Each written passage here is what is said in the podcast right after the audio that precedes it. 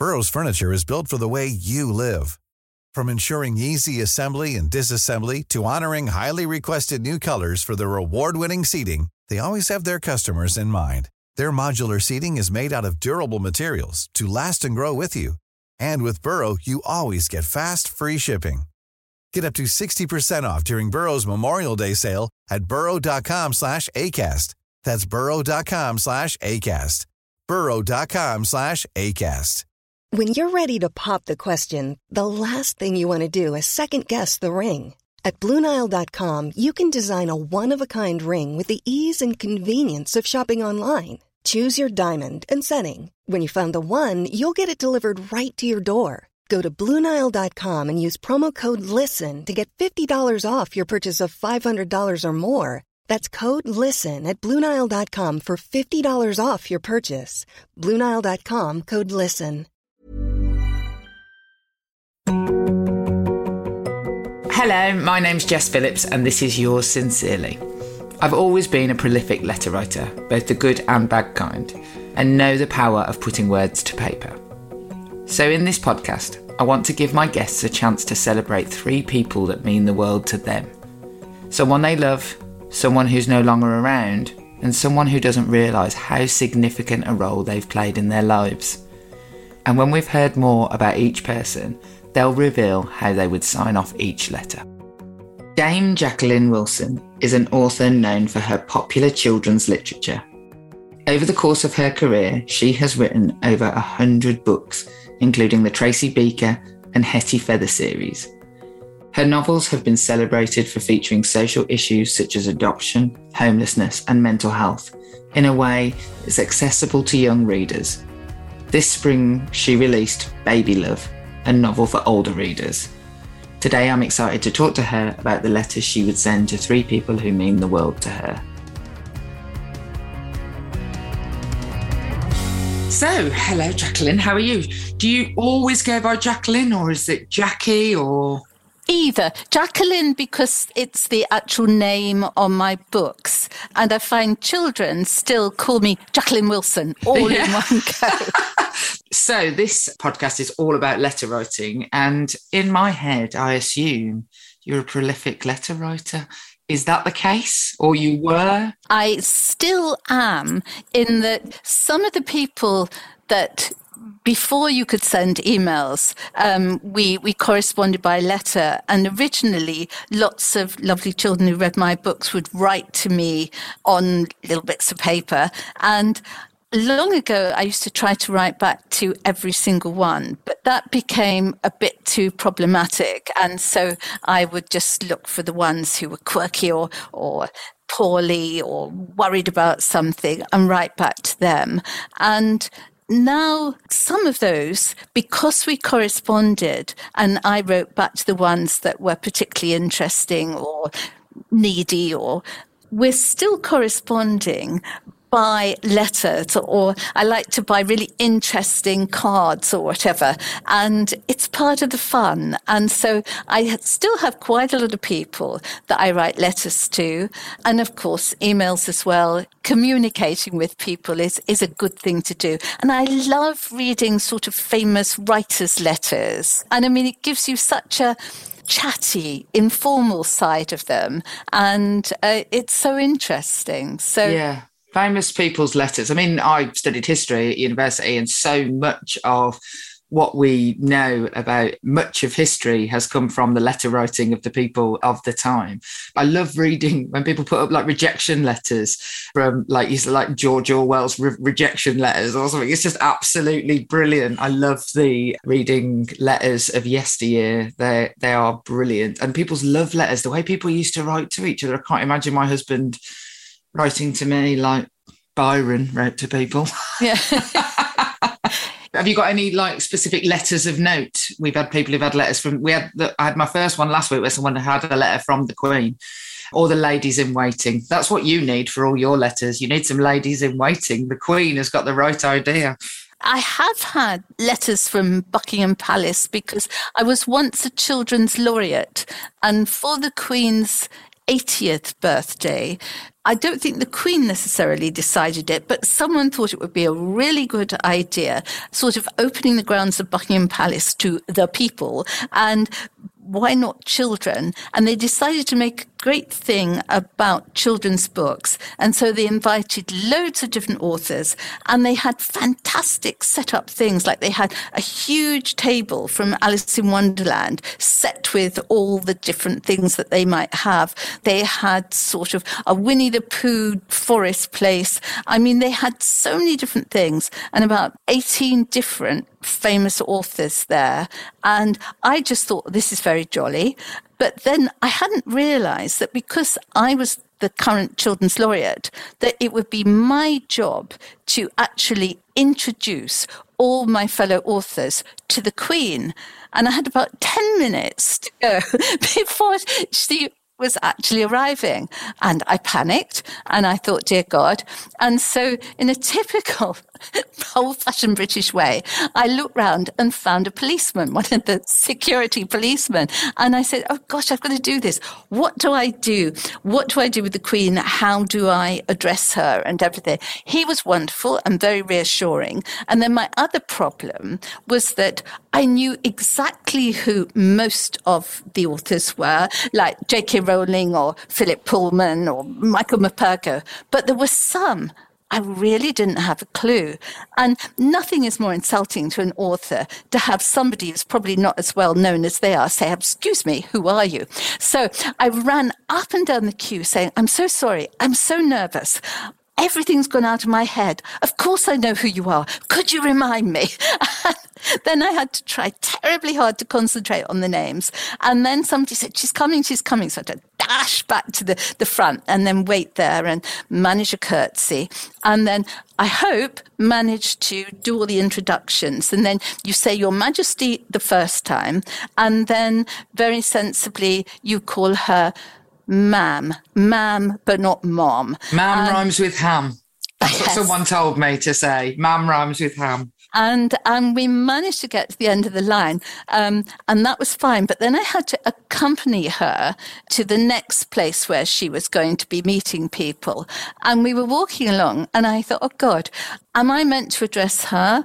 I thought you actually you're meant to wait for the Queen to address you, but it seemed so uncomfortable, and so eventually I said. Um, are you enjoying the experience, ma'am?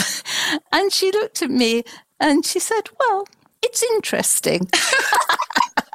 so I mean, I thought how gallant because you know it possibly wasn't the idea. When when I get to be eighty, which isn't too far away, I don't think I'd want to be greeting 2,000 children in my own garden, quite frankly. I mean, I struggle with the two. And the Queen had four, so she's long in the tooth. All those protocols you're meant to do with the royal family, I don't think that they're that bothered by them. You know, like if you don't do it, you wait to address them. I remember I was told once when I was meeting Prince Charles that I was never to turn my back on him and that I had to back away, like walk backwards, like I was doing the moonwalk or something. I was like, I am going to look ridiculous if I do this. And so I didn't do it. And obviously, he was not bothered at all. They don't care. People do get in a weird state about the royals, though.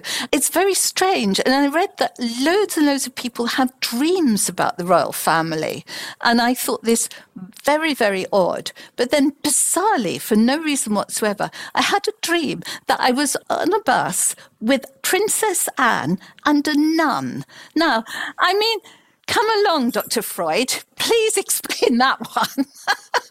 At the beginning of a great joke. We've got to work. We need to workshop what the brilliant joke is. is. Exactly. what do you have to do as the laureate? Well, you have to undertake to do various events, which I was used to doing. But I thought I can't just have events just all about me. I'm, I'm recommending, yes, you must read, read these sort of things. So I tried very hard to be fair and, and have lots of variety of books.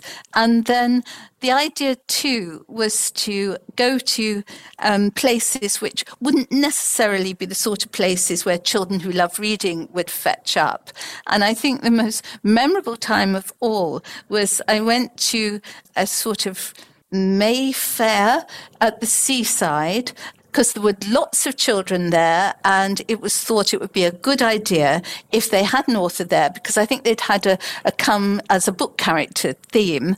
And I was led around all the, the fair things first. Uh, I felt like the Queen my, myself, you know, be, having some ni- nice councillor or Lord Mayor or whatever taking me around. And then there was this big enclosure with some sort of very large rodents in it. and they were ferrets.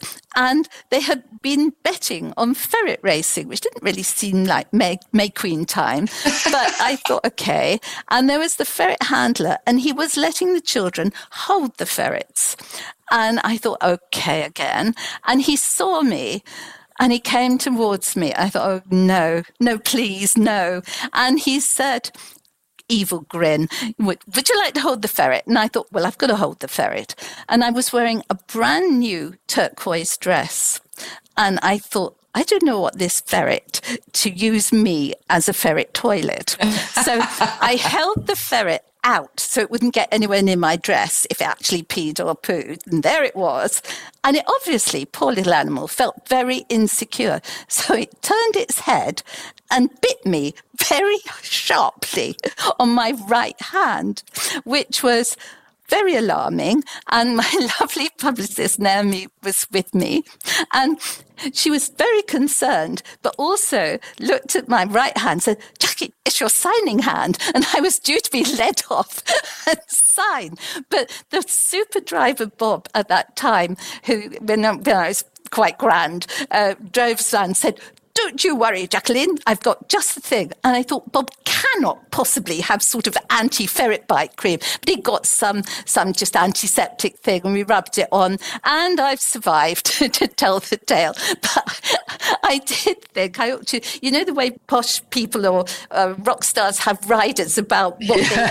they must have or can't have. And ferrets. I thought, no ferrets must be first on mine if you had been the queen, that ferret handler would have been done for treason. Um, so I've asked you to think about three different people who've had an effect on your life and think about the letters that you would write to them. So the first one is the person who means the world to you. So who would you pick for that? Well, I've been kind of predictable because I've chosen my partner, Trish. I think that's not that predictable. You're like only actually like the third person who's chosen their partner. Everybody chooses their mom. Oh, I certainly wouldn't have chosen I can say that because she's hasn't been with us for a long, long time, and people always think I'm dreadful unless they knew my mum and just said, "Aha." so, no, not my mum, but my partner. Why I'm talking about her, partly because I love her dearly, but also, I, I mean, I was married for a long time and then that ended. And then I was single for about six years and that was okay a bit lonely, but okay. I made lots more new friends and worked very hard. But then I met Trish when I was 59. So I'm basically talking about this to show that anybody who's middle aged and their marriage is broken up, and it's exactly the wrong time for women because it's just when you're feeling tired out and you've got to cope with the menopause and all the rest of it. And, you know, you feel, mm, I'm probably not going to meet anybody else ever. And then just like magic, I certainly wasn't looking for a woman particularly. I met her and we just fell for each other. And so I want to say don't give up, ladies. You know, if you do want to find a partner, you just never know what you might find. And we've been, well, it sounds sickening if you say blissfully happily for the last 18 or so years, because if you're not with somebody, you always think, well, it's all right for you. But I mean, I, I had a long time when, you know, I didn't have anybody. And I just want to show that it doesn't matter if you get a bit old and wrinkly. Uh, My nan married the love of her life when she was 70. Really? Really? Oh, how wonderful. Yeah, she was married very young to sort of escape desperate poverty and horrible aunts who she'd been forced to go in like in servitude, live in servitude in their Victorian house. And uh, she married my granddad, who was I liked him, but he was a rogue. And they got divorced in the 1950s, which was unheard of. She didn't have anyone till the 1970s. And then she met my Uncle Fred and married him, and he was the love of her life. She died when she was 95. So she had 25 good years with him. Oh, how wonderful. Yeah. I always think about my nan when my friends are like, I'm in my late 30s and I haven't got anyone. I think you've got ages to wait till you find the love of your life then, because my nan found it at 70. Oh, good for your nan. How lovely. Nan, yeah, bless her. So Trish and you have been together for 18 years. How many years were you married? I was married over 30 years. I got married very young when I was 19, rather for the sort of same reasons as your nan, because I'd left home and my parents hadn't actually said anything, but I think they were just waiting to split up themselves, both having affairs with other people. And I don't think I it would have worked if I'd gone back home. I was living in Dundee as a young journalist and not earning much money. And, you know, this guy came along and we, we got on okay. I wouldn't actually say he was the total love of my life, but he was, you know, a perfectly fine man. Just we were worlds apart. I mean, you know, my grandma did say to me, Are you sure you know what you're doing? Why don't you wait till you're about 25 or so? Which now I think is the best advice ever. Then I thought, Oh God, she's so weird. and so we married at 19. I had my lovely daughter when I was 21. And then, I mean, he was a policeman. He was out a great deal of the time, or if he wasn't working, he was out drinking with his mates. It was a very old fashioned, traditional sort of marriage. And I think it went on okay, possibly until I started to become not famous, but a little bit well known. Because up till then, he didn't mind a bit. You know, he would say, Oh, my wife Jackie, yes, she writes a bit. And, and that was that. But when suddenly, if we were out somewhere and somebody said, Oh my goodness, are you Jacqueline Wilson? He didn't like that at all. Well, how can I speak for him? I don't know what was going on in his head. But I think at that stage, he possibly thought, Do I want this? Maybe not. And so it was a classic thing. He had an affair with somebody else. And I always thought, you know, how come wives don't ever realize what was going on? But I didn't realize at all until somebody else indicated when I was talking about him and being busy and out all the time. And she just looked at me in a pitying way. And I thought, oh God, oh God. so I tackled him about it and door came out. So we split up. And it was horrible. But it was also, I thought, well, I'm going to get through this. And I worked much harder. I was very glad that Emma had just about gone to university. So there wasn't any sort of worry about, you know, who's having custody of the kids, etc. And I wasn't that well known, but I was making enough money to think, well, yeah, I can feed myself and clothe myself. And I still had the house. So it wasn't anywhere near as traumatic as it would be for, for somebody in different circumstances. And I really do think my career sort of went upwards then because I worked so hard. I went out to so many different schools, you know, sometimes three in a week and doing four sessions so that by the fourth session, you would think, you know, take a deep breath and think, have I just said that? And, and you'd look at the children and they'd all start to look the same. Um, but, but it, was a good thing to do because it, you know, took me out of myself. And then the weekends, I think the weekends are the difficult time for newly single people because that's often family time. So I started, oh, I, I went on a sort of tours of London and did an architectural course and I did an art history course. And then I also went line dancing for a bit of fun. So I did, did all these new different things as well as carrying on writing. And, and they were good years. And yeah, I'm very glad I had those years because really I hadn't had any time living on my own before.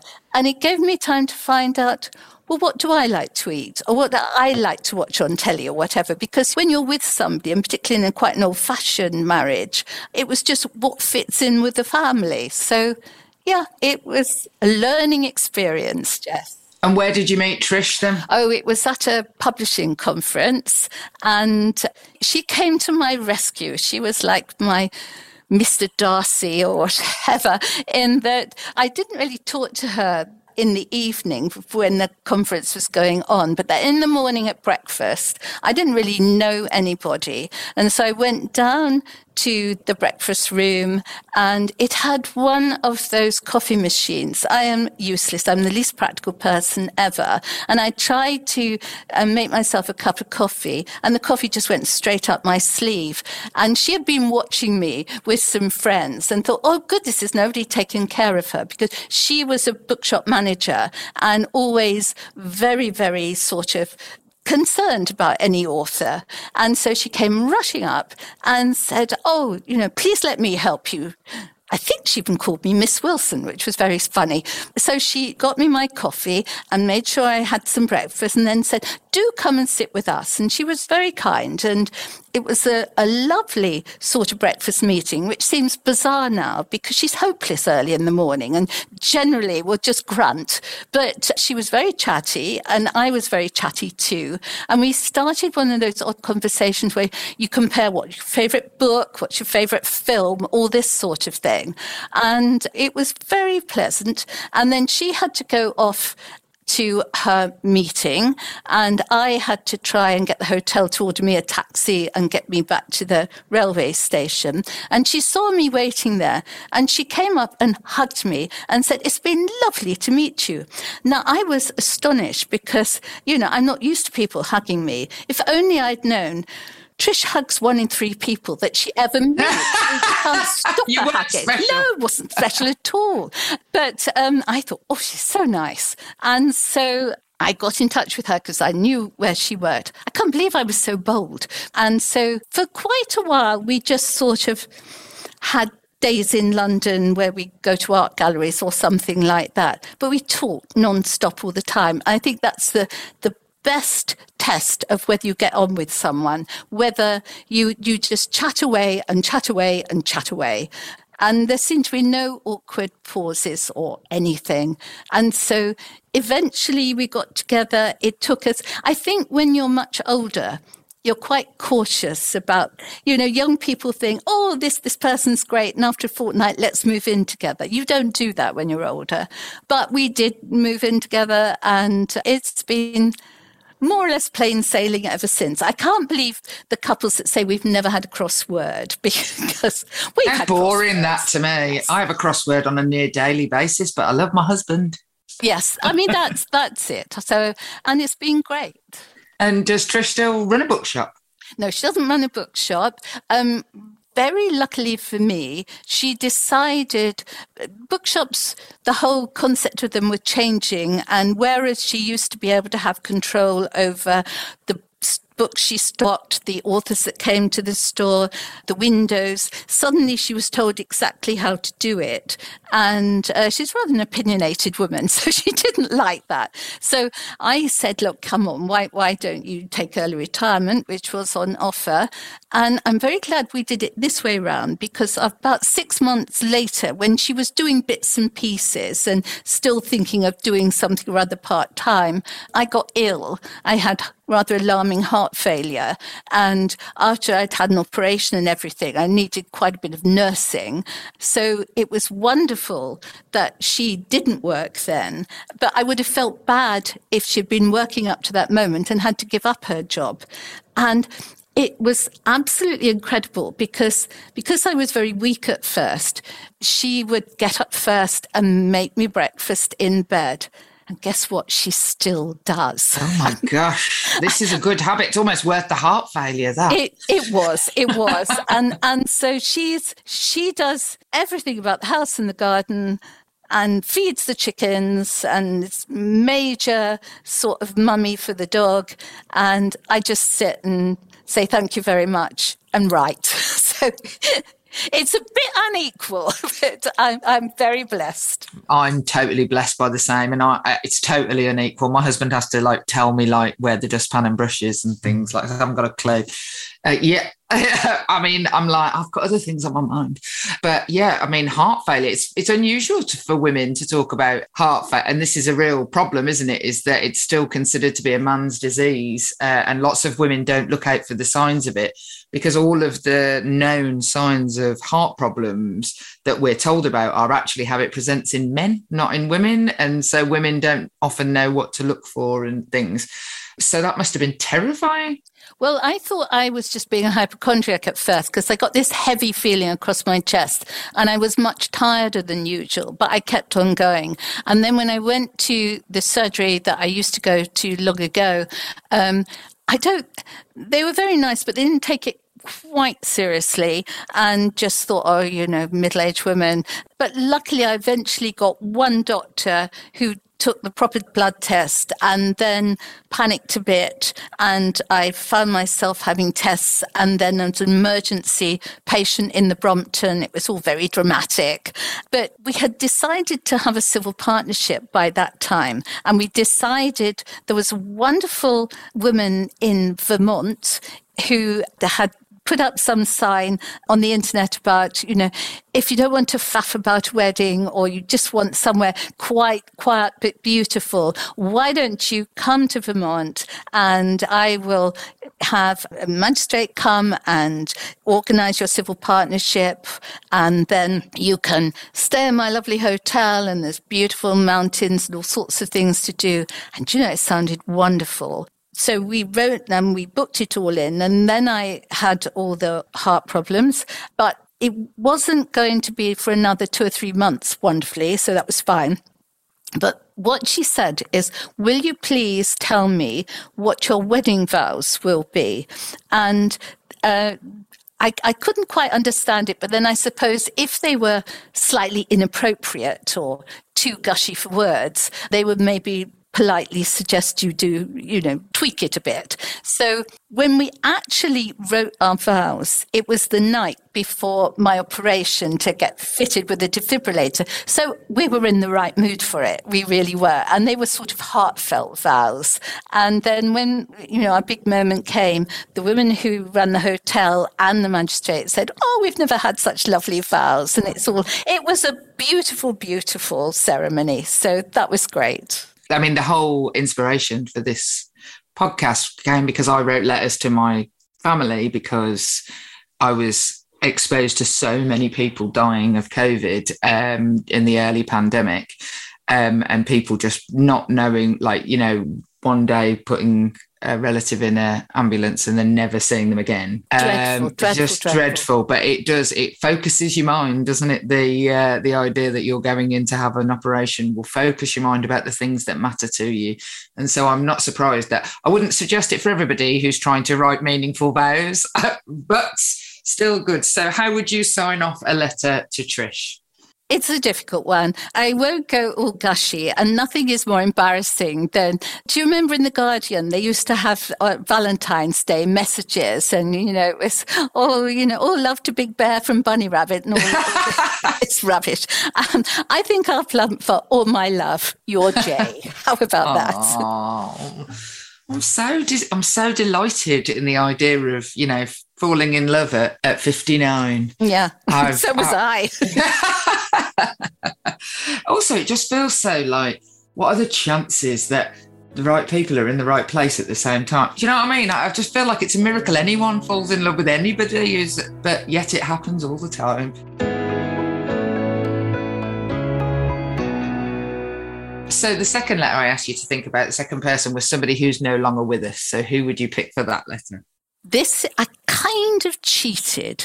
I hope you don't mind in that this person is my daughter and she is, thank goodness, still with us and I'm still very close to her. But now we hardly see each other. She lives in Cambridge. I live on the coast in East Sussex. It's a very long journey. We occasionally manage to be up in London and once or twice a year she'll, she'll come and stay for a couple of days. But the thing is that it's a weird thing. You're, you see your child m- nearly every day until they're about 18 and they might go off to university or they might, you know, move away somewhere altogether. Perhaps not so much now. No, it's less so these days. But certainly, this is what Emma did. And of course, we're still very close, but she's no longer my little girl. And I mean, I don't want it to be, it would be bizarre, but we were very, very close when she was young. And because I was young too, I, I didn't get bored with the endless games of playing shop or, you know, getting a doll's dressed and undressed. I mean, I quite like playing these sorts of games anyway. And we had great time together. And then she was really a strange child because she didn't mind a bit. She quite liked going to museums and art galleries. And I hadn't really ever done that as a child. But so we were both of us learning our way around together and then going to, by the time she was about 10, she liked going to those sort of free lectures you get at the National Gallery or places like that. And we we liked it in very different ways in that she was born to be the academic she now is and she wanted it all done systematically the centuries taking place logically one after the other. She learnt all the difficult say italian names she was very, very sort of clever at remembering everything. But we both loved looking at the paintings, basically. So we both got a lot out of it. And then we both could be quite greedy. And so we wouldn't have a proper lunch if we were having a day in London. We'd find the very best cafe with the best cakes and, and, and just have a slice of cake for lunch. Not a good example to my daughter, but never mind. And she enjoyed that too. And I'd never really found somebody that liked some of the same things that I liked, but also she liked different things as well. And I am passionate about the Victorians now, but it was really because I'd read Emma some Victorian books. And I think, well, it's more Edwardian, but do you remember there was a program called Upstairs, Downstairs? I do, yes. Well, one time when she was about four, um, I was vaguely awake and I could hear muttering downstairs in the kitchen and a little clatter. And I thought, oh, how sweet. She's trying to make breakfast. And so I listened to her and I heard her say in a cross voice, Now, Ruby, now that is very slovenly of you. And then she said, Sorry, Mrs. Bridges. And it was just a sweet thing. I hadn't even realized that she'd been, I mean, the program was on while she was still around, but I hadn't realized she'd been listening to it like this. So we've always sort of shared this fun games together. And then also, she liked writing too. Although she was always determined she was never ever going to write books, particularly for children. Very wisely, I think. You don't want to do what your mum does or your dad does. But we used to write each other bits of Victorian stories. She might start it, I carry on, and then we carry on like a serial story. And I learned far more about the Victorians doing this, so that now if I write a Victorian book, like the Hetty Feather books or whatever, I do check my facts, but I don't really have to do any research, which I don't really enjoy doing because, because everything that we used to do, going to Victorian buildings or looking at Victorian art. So it was fine. And she's an academic now. She is. She is a professor, which, considering that her dad left school at 15 and her mum left school at 16, and it wasn't due to us pushing her and everything. She, she's the only child I've ever known that didn't have to be told to do her homework. She wanted to do it. I would I like mean, a child like that. it does make her sound a bit revolting. I mean, she had, she went through her surly teens too, but uh, it's just, she's got this passion for learning and still has. So she's a professor at Cambridge. She is, yes. My gosh. I, I know, mean... but she's nice. She's normal. I'm sure lots of them are nice and normal. And what's she a professor of? her official title is she's a professor of French literature and the visual arts because as well as teaching 19th and 20th century French, she also teaches a bit about French art and she also teaches French film. And in fact, that's branched out into all sorts of other different films as well. So, you know, she's got a, a sort of several different things that she does, which is nice for her because if you just hone in on one quite narrow subject, you might feel a bit jaded at times. But No, I mean she she loves her job and she doesn't have any children herself, never really wanted to be a mother, but she's very maternal, uh, as far as I can tell, towards her students. Do you think if you she'd had children, you might have seen much more of her? Like I basically rekindled my relationship. Not that I'd fallen out with them or anything, but when I had my baby, I was like you, I was young when I had my children, and like I just don't feel like I could have done it without my parents' help, frankly. I, um, I would certainly have been up for, you know, having grandchildren to stay and, and everything. I'd be a little bit careful though, because I had a terribly controlling mother. I had no money when Emma was born, and she insisted on buying all Emma's clothes and everything, but her taste, not mine. And it was kind of her to do this, but annoying of her just deliberately to get Emma the things that she thought was right. I mean, that was one of the joys of actually starting to make some money from my writing in that, you know, I could confer with Emma and if she liked something, right, you know, we could buy it. And that was great. Yeah, I think that you're absolutely right when you say you have to be careful about it because I don't have a single example where this hasn't been the case in myself and all my friends.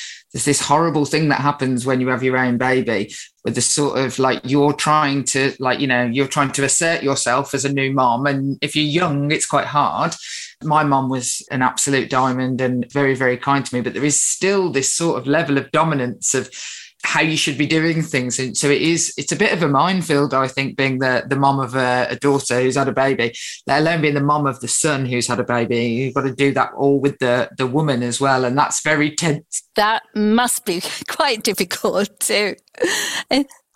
I love my mother-in-law. I'd just like to say she's one of my favourite people. But you know, there were some there were some tense moments. Um, but yeah, so I suspect that maybe you would you know, you might have seen a bit more of her had she needed to lean on you for that. So you see each other once or twice a year. Would you like it to be more? More, more than once or twice a year. I would say six six times maybe seven times a year that is lovely and i always look forward to meeting her what is good though is that i mean I've got so much to do writing that it's quite hard to find a time when I am free. She has got so much to do with all the university work and everything that so it's it's hard for us to coordinate. If she wasn't as committed to her job and I wasn't working at all, it would be harder in a way, but we both understand. It's not because we don't want to see each other, it's because it, it's difficult. Mm, it is. And actually, I think that the thing you spend your whole life, I, I certainly do, trying to ba- basically build my children up to be independent and to want them to leave and want them to feel confident. I mean, sometimes I literally just want them to leave, but um, to go out into the world. And then, yeah, you know, sort of, I hope that then I don't become like possessive and cry when they're gone. But that's the whole point, isn't it? Is to let them go. The whole point of parenting is to raise children to let them go. Absolutely. And yet it, it is, it's hard when they go because you you feel a bit embarrassed of telling anybody oh, I miss them so much because you do sound like a like a possessive mum and you're thrilled to bits that they've gone off and they're doing their own thing and everything but it, it takes a long time I think before you you get into the swing of no it's a different relationship now but it's still lovely and the best thing of all is that now, if we're out having a day out in London, Emma is the one who might arrange lunch. Emma is the one that comes to my station to meet me. And if we're crossing a busy road, I feel her hand under my elbow. So I'm being the one looked after, which is lovely. Yes, totally it's like the role reversal. It is lovely. I like ring my dad and like make sure that like you know he's done things. Like have you got, have you got that appointment? Like and I'm like that. This is like what he used to do to me. Like have, have you have you made that appointment with college? Have you done this? Have you done that? And it's now yeah, it is a role reversal. But having said that, I still behave like a teenager often when I'm around him. Um, I'm like oh dad, that doesn't seem to go away. So how would you sign off your letter to lovely Emma? Uh, probably it would be very kind of mumsy, you know, keep safe, try not to work too hard, darling. All my love, mama. That's what my dad always says to me. Just uh, you know, just just be safe, just be safe. Like it's an obsession. I'm like, uh, I'll try. We'll be back for Jacqueline's final letter after a short break. In the meantime, why not check out another podcast from the team behind yours sincerely? Ever yearned for the perfect pub to reveal itself from some unexpected alley? Well, The Moon Underwater is the podcast for you. Join me, John Robins, and the lovely Robin Allender. Hi. As we help a special guest create their dream pub. From the drinks behind the bar to the music on the jukebox, The Moon Underwater is whatever you want it to be. So, if you would like to join us in Desire's beating heart, search The Moon Underwater. Or maybe The Moon Underwater will search for you. This Mother's Day, celebrate the extraordinary women in your life with a heartfelt gift from Blue Nile. Whether it's for your mom, a mother figure, or yourself as a mom, find that perfect piece to express your love and appreciation. Explore Blue Nile's exquisite pearls and mesmerizing gemstones that she's sure to love. Enjoy fast shipping options like guaranteed free shipping and returns. Make this Mother's Day unforgettable with a piece from Blue Nile. Right now, get up to 50% off at BlueNile.com. That's BlueNile.com. Burrow's furniture is built for the way you live. From ensuring easy assembly and disassembly to honoring highly requested new colors for their award-winning seating, they always have their customers in mind. Their modular seating is made out of durable materials to last and grow with you. And with Burrow, you always get fast, free shipping. Get up to 60% off during Burrow's Memorial Day sale at burrow.com slash ACAST. That's burrow.com slash ACAST. burrow.com slash ACAST. Planning for your next trip? Elevate your travel style with Quince. Quince has all the jet setting essentials you'll want for your next getaway, like European linen, premium luggage options, buttery soft Italian leather bags, and so much more. And is all priced at 50 to 80% less than similar brands.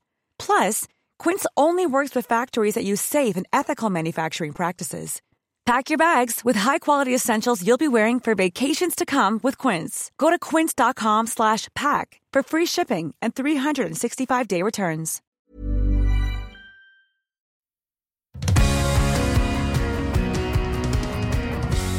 So, the final letter I ask you and person I ask you to think about is somebody who has had an effect on your life but has no idea of the effect that they've had. So, who would that be? Well, this is going to be a shock to her, but it's Naomi, my publicist. Oh, how lovely. We've worked together for so many years. And apart from Trish and Emma, she's the only person that knows me through and through. And when we started off working together, it was still in the days when she had to drive me round everywhere in the car and find our way to the venue and the hotel. She had to do the whole bit. And how she managed not to tell me to shut up because I, I'm a natterer. And in a car, particularly, I seemed to do it whenever we were in a difficult traffic thing or she had to get in another lane. And I think I was trying to reassure her by chattering away. And of course, I mean, what she needed to do was concentrate where she was going. And so I was a nightmare.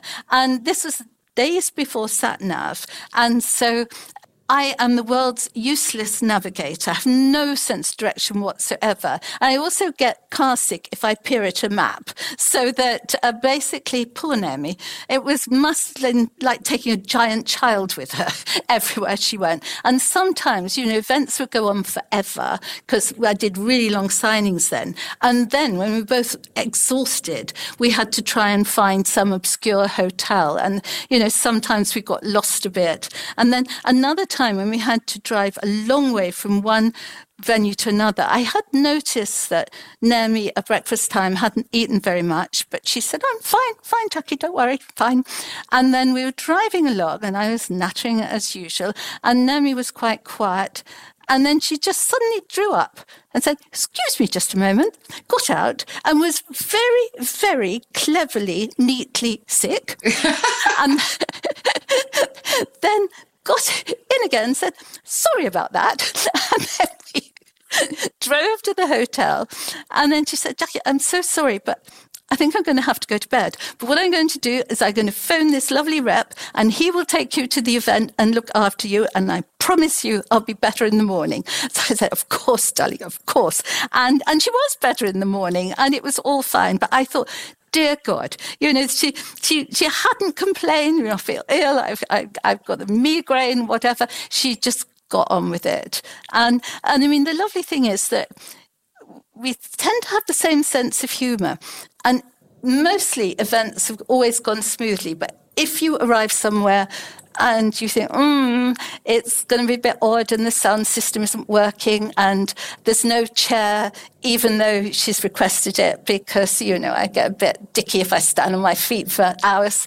And she will try very hard and very tactfully and not at all bossily to the organisers, get it all perfect. And then when I'm doing a signing, you know, there, there might be somebody quite troublesome. In fact, one hysterical mother actually attacked her, which was appalling because she very gently suggested that her child who hadn't got a book and had just barged in might actually be better off going to the back of the queue. And, and she, she was shouting and shouting and, you know, all spittle and everything. And I, I, I, I grabbed the book, said, here, signed, gave it to her. then, but I thought, dear God, how awful to have to sort of fend off pe- people like that. And then we've also met some wonderfully well meaning people, but have been a little odd in some ways. And, you know, just a flicker of a glance, which means, it's okay, Jackie, I'll try and get this under control, but never mind, I'll buy you a huge drink afterwards. It means the world. Basically, like being a, me- a, member of parliament doing a book signing. And I often, when I have to do it, it turns into like a surgery where people are asking me questions about government policy or their drop curbs. Um, but yeah, there's there's all sorts of characters, isn't there? So uh, yeah, I'm not surprised you've come across some odd people. Mostly, hasten to add, that they've been lovely, and um, you know, sometimes I think we both possibly have a memory of a particular librarian conference where four unlikely people dressed up in full costume as ABBA. and sang Waterloo, which was, well, a memorable moment. Never a dull moment at a librarian conference, said no one ever. I wasn't expecting that. So, I mean, obviously, she'll now know that she, you know, she means the world to you. I know she's um, sitting in the room, shocked. it's like awkward. That's so nice. I mean, and how many years have you worked together? It's at least 25. It might even be 30. Yes. So, you know, she always knows exactly, you know, how things will work and and it's so reassuring and i know trish who can be very sort of protective and worries about me if i go off and do lots of things she always would say well at least I know Nem is going to look after you. so that's fine. I mean, 25 years to have the same publicist, that is a. She's been in different roles, but always to do with children's books and always to me. And in fact, one time, I mean, during that time, she's managed very cleverly and neatly to have two lovely boys who are now grown up. But when she had her second boy, because she lives a long way from that office, she did say she might very sadly have to leave. And wonderfully, that particular publisher said, Well, how do you feel about working part time and just working with Jackie? And uh, wonderfully for me, she said yes. And I said, Yes, please, yes, please. And um, it's been like that ever since. How brilliant. So, how would you sign off a letter? to Naomi, your brilliant publicist? I would say thank you so much, Naomi. You've been a star as always. Take care. Lots of love, Jackie.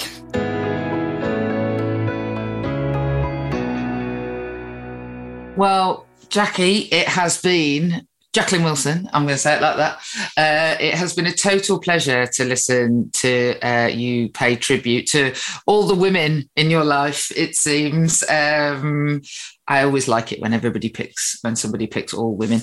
And so to the women in your life who all sound jolly, impressive, and caring and kind. Thank you so much for sharing your letters with us. And thank you for all your books. And, and thank you for being the only person so far who has made my son go like, oh, at the excitement that you were in our conservatory on Zoom. I'm so pleased, Jess. And well, it's been a pleasure to talk to you. It's just like two women chatting over the cup of coffee. Yeah, indeed. I also hug more than one in three people. Do you? Oh, well, it's a lovely, warm thing to do. Thank you so much for listening to this episode of Yours Sincerely with Jess Phillips. If you want to hear more conversations just like this, make sure you follow Yours Sincerely with Jess Phillips on the podcast provider of your choice. And why not write a letter to your friends, telling them all about this podcast? You could also follow us on social media. We're at Jess Phillips Pod. Goodbye. Normally, being a little extra might be a bit much, but not when it comes to healthcare. That's why United Healthcare's Health Protector Guard fixed indemnity insurance plans, underwritten by Golden Rule Insurance Company, supplement your primary plan so you manage out of pocket costs. Learn more at uh1.com. Hey, it's Danny Pellegrino from Everything Iconic. Ready to upgrade your style game without blowing your budget? Check out Quince. They've got all the good stuff shirts and polos, activewear, and fine leather goods all at 50 to 80% less than other high-end brands. And the best part? They're all about safe, ethical, and responsible manufacturing. Get that luxury vibe without the luxury price tag. Hit up quince.com slash upgrade for free shipping and 365-day returns on your next order. That's quince.com slash upgrade.